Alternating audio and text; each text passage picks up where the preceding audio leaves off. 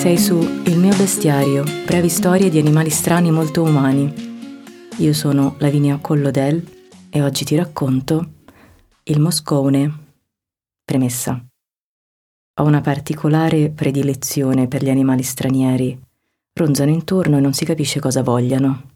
Fuori dal loro habitat, un po' spaesati, ma con una dote nell'acclimatarsi presto, che magari l'avessimo sempre noi quando andiamo all'estero. Io pare bilia su vietro, gioca co tempo.